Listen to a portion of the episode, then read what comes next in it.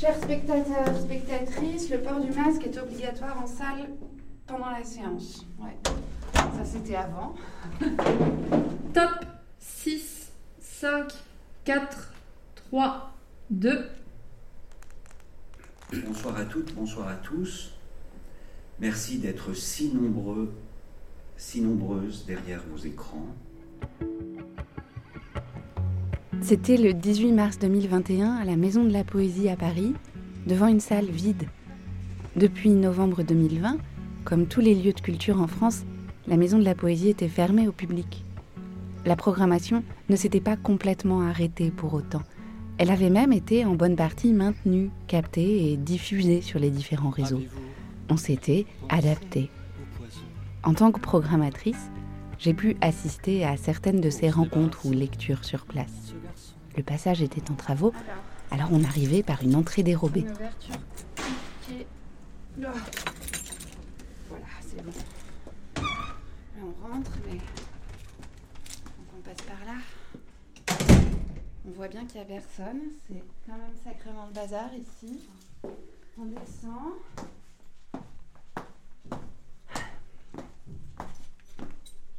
Dalles de la maison de la poésie. Dans le mode de fonctionnement qu'on a en ce moment, euh, on a saisi euh, dans, le, dans la difficulté du moment l'opportunité de, de s'orienter vers d'autres activités, même si on a quand même des séances le soir, mais on, on les prépare un peu plus tardivement dans la journée. Et en amont, dans la journée, on a profité du temps un peu mis à notre disposition pour euh, faire évoluer le lieu. Guillaume Parra, régisseur. On a lancé des gros chantiers dans toute la maison. Certains ont été esthétiques en bas dans la petite salle où on a refait un plancher euh, qui nous semblait euh, perdre en beauté. Et, et on a aussi euh, profité de ces dispos de salle pour euh, mettre à niveau techniquement pas mal de choses qu'on voulait faire évoluer depuis un moment, mais qu'on a du mal parfois à caser dans un créneau qui est suroccupé par, euh, par la préparation de la soirée.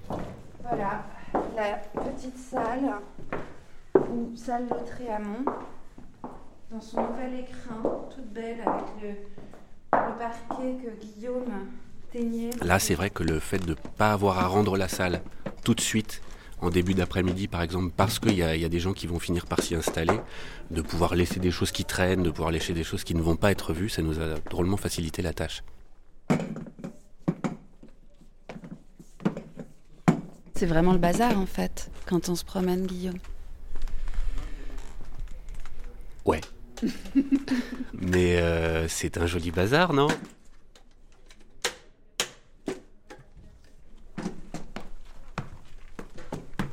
Ah, on doit peut-être euh, regarder les toilettes quand on est là, parce que... Voilà, Clémentine Mélois qui nous fait tant rire a investi les toilettes. Il y a quelques dessins. Je vois un petit oiseau, euh, une citation, je tiens absolument virgule à cette virgule. Flèche Charles Baudelaire, à côté Jean Echenoz, je te kiffe, cœur. Et plein d'autres petits graffitis.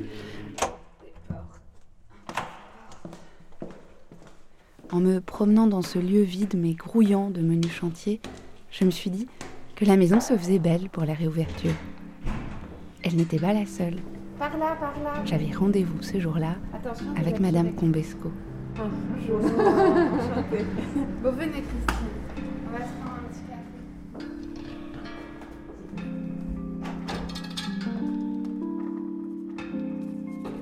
Christine Combesco, spectatrice que l'on voyait habituellement plusieurs fois par semaine pour les lectures ou les spectacles. Je me demandais ce qu'elle devenait en ce temps de confinement, comment elle allait. Alors je l'ai appelée et je lui ai proposé de venir me raconter cette drôle de période. On s'est retrouvés à la Maison de la Poésie, toujours vide, et Christine était tout apprêtée. Oui, je me suis préparée. On va s'enregistrer dans la salle, comme ça on va, faire, euh, on va se mettre presque en condition. Oh là là. Spectatrice euh, à distance, mais en présence. Je me suis préparée aussi en, me rassemblant, pas seulement physiquement, mais faire à l'intérieur de moi une, disposition particulière. Donc il y a quelque chose qui est remonté, que je n'ai pas eu depuis longtemps. C'est une joie, quelque chose qui soulevait ma tristesse, qui, par moments euh, est lourde euh, dans, ce confinement infini. Ce décor où je suis, c'est comme un, comme un creuset, quoi. Une espèce de bol où il y a une nourriture qui est là, même dans le vide là qu'on a aujourd'hui, euh, parce qu'il n'y a pas de spectateurs. Euh, c'est rempli de, Je crois beaucoup à ça, au comité invisible, c'est-à-dire euh, tout ce que j'ai vécu ici, les textes, les gens. J'ai plein d'images qui me reviennent, quoi. Donc c'est vrai que ce lieu-là, c'est habité. C'est-à-dire, euh, ça peut être plein et vide. C'était exactement ça, ou l'inverse. Dans la salle vide, on était plein. Cela faisait plusieurs mois qu'on proposait de vivre la maison de la poésie à distance, et on se rendait compte que ça fonctionnait. C'est paradoxal, mais ce temps de restriction aura donc été aussi celui d'une expansion. Les chiffres de fréquentation sont franchement pas mal. Ça, c'est une bonne surprise. Il faut bien en trouver une ou deux dans la période. Olivier Chaudançon, directeur. J'ai pas relevé récemment, mais on a en moyenne 1300 personnes qui suivent les, les directs. Donc vraiment pendant le temps du live. Pour une salle de 160 places, c'est pas mal. Et puis après, les replays qu'on peut trouver par YouTube, Facebook et parfois SoundCloud accumulent assez vite quelques centaines et ensuite quelques milliers de vues. Donc euh, ça atteste une idée qu'on savait déjà. Euh, les propositions que la Maison de la Poésie fait peuvent intéresser euh, plein de gens partout en France et même partout dans le monde si on veut voir large.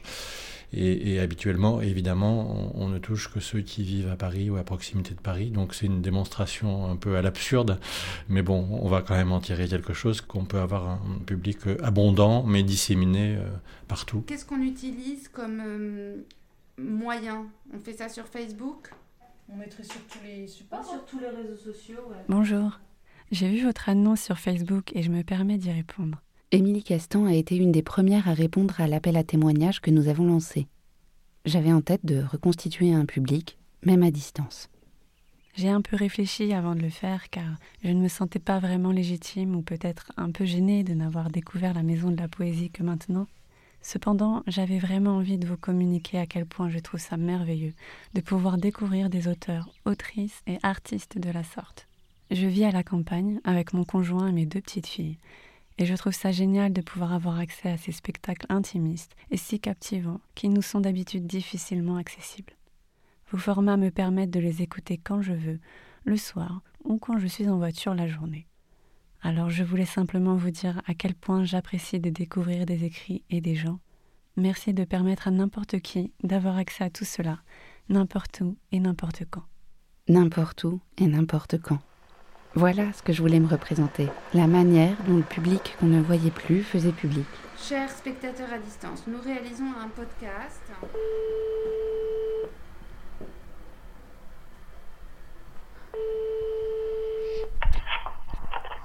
Allô? Allô, bonjour Marie-Christine Oui, c'est moi. Bonjour, c'est Colombe. Bon scène comme annoncé. C'est important en ce moment, la Maison de la Poésie. Franchement, crois qu'il y a beaucoup de gens comme moi qui, qui sont beaucoup à l'écoute de ce genre d'émission parce que le temps est, pas facile en ce moment. Hein. Mon nom est Claire Mallet, j'ai 54 ans, je suis journaliste. Je connais la Maison de la Poésie, enfin je la fréquentais physiquement, ça doit faire 2-3 ans, je crois. Il y a des choses que je ne raterai pour rien au monde, par exemple les siestes littéraires de Bastien Lallemand du dimanche après-midi. Quand les parents reviendraient, qu'ils se rendraient dans le champ de boulon et se Ça fonctionne bien, ça à distance aussi. Cette bulle est, très joliment recréée, je trouve. Est-ce que vous euh, pouvez nous raconter une manière dont vous avez euh, assister à une sieste à distance parce que ça c'est assez euh, original parce que vous vous êtes allongé, euh, vous avez fermé les yeux. Euh, je suis assez curieuse. À vrai dire, je triche un peu parce que c'est quand même intéressant de voir les musiciens sur scène.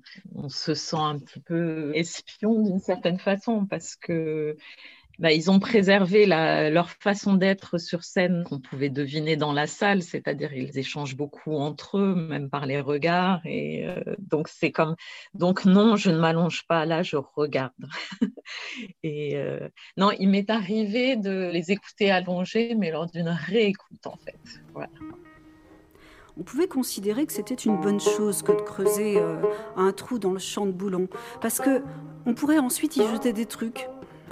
On, pourrait y balancer par exemple la machine à laver et le linge qui fonctionnait plus depuis qu'on avait tenté d'y laver la vaisselle. On pourrait aussi y balancer ce... Alors, euh, je m'appelle Louise Bourrière, euh, j'ai 20 ans. Je suis étudiante à Sciences Politiques Lille. Je fais de la couture, la musique à côté. Je suis devenue spectatrice à distance de la Maison de la Poésie. En début de confinement, justement, j'ai jamais eu la chance d'y aller sur place, mais euh, grâce aux vidéos, alors plutôt les rediffusions pour moi, et aussi les podcasts, euh, j'ai redécouvert des personnalités euh, que j'avais connues par des lectures, etc. Et, voilà. Alors généralement, je les écoute, donc plutôt podcast, ou sinon je mets la vidéo, mais je regarde pas forcément l'écran.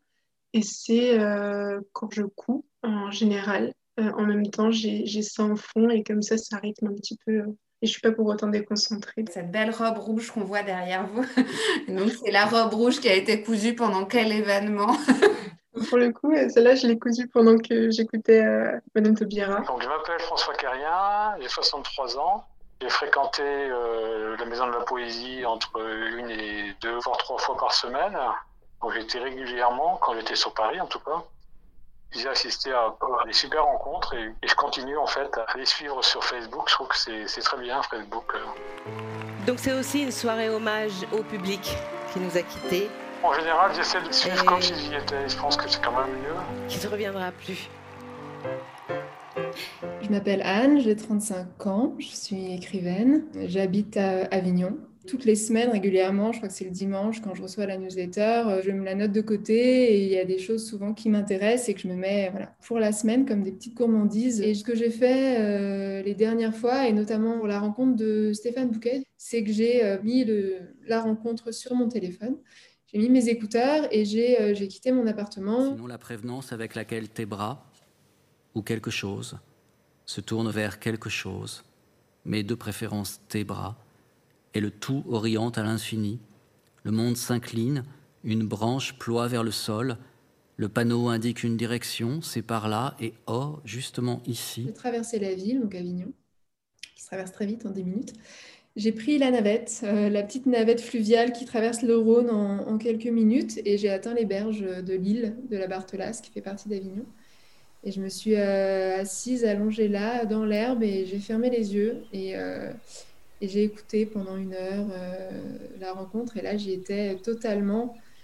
En habitant isolé des cabanes, en personnes séparées, en condamné poète de loup et tu, ou la durée de la douceur, l'avalanche d'étreinte qui me meurt, mais légèrement. Ce qui était assez beau, cette intimité de la voix, comme quelqu'un, euh, comme au téléphone, quelqu'un qui vous parlerait qu'à vous, au creux de l'oreille.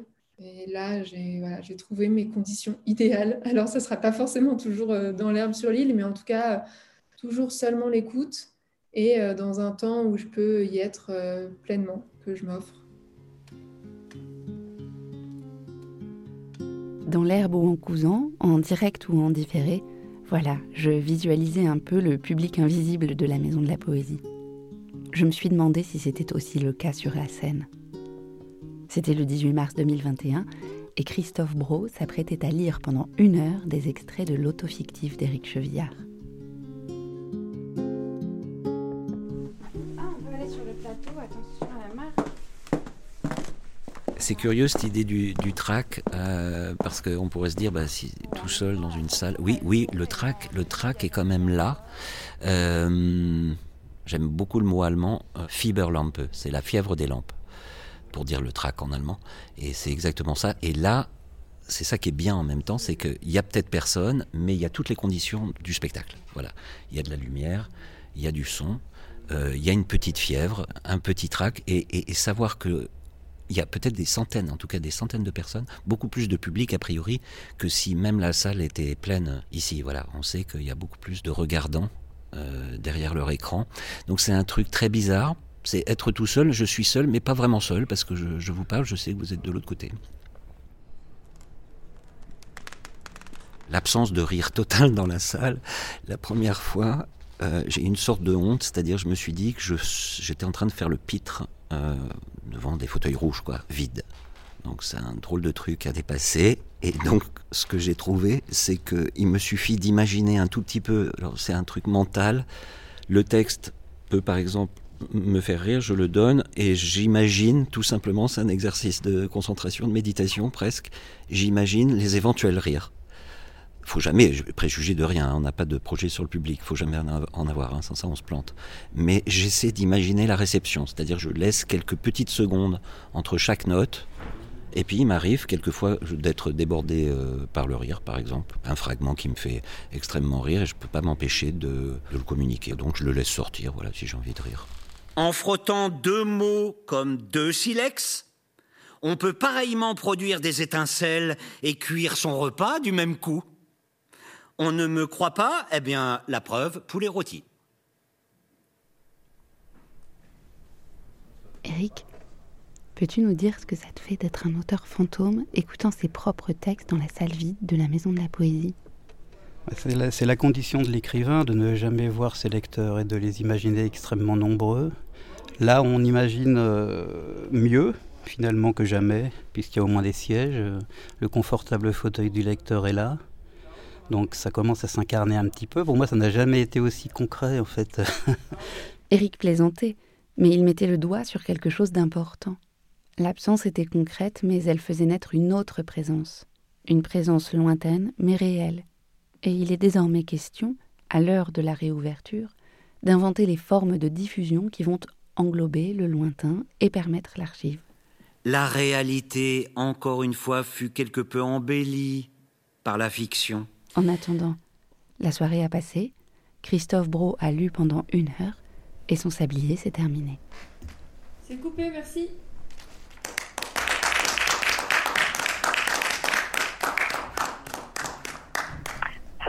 Paraît difficile d'imaginer.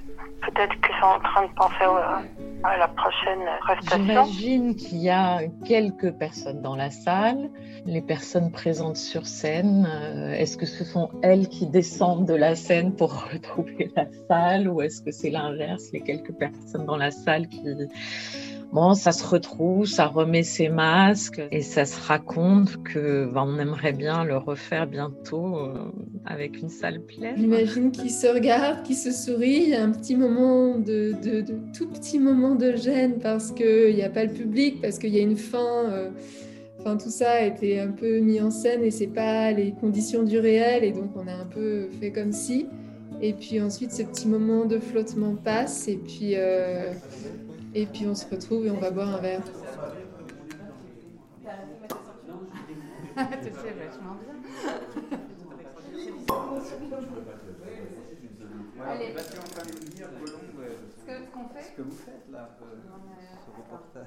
C'était Parenthèse publique, dans les coulisses de la Maison de la Poésie scène littéraire en temps de confinement. Un podcast Gong de Colombe Bonsen, réalisé par Karen Bunn. Merci à tous les participants dans et hors les murs. Ça ressemble aux fameux visons du Danemark dont on est en train d'abattre les, les, bêtes les unes après les autres. Regarde ça, c'est un, un, variant danois du, du, du Covid, ce machin. PS, on a eu une petite surprise le jour de l'enregistrement.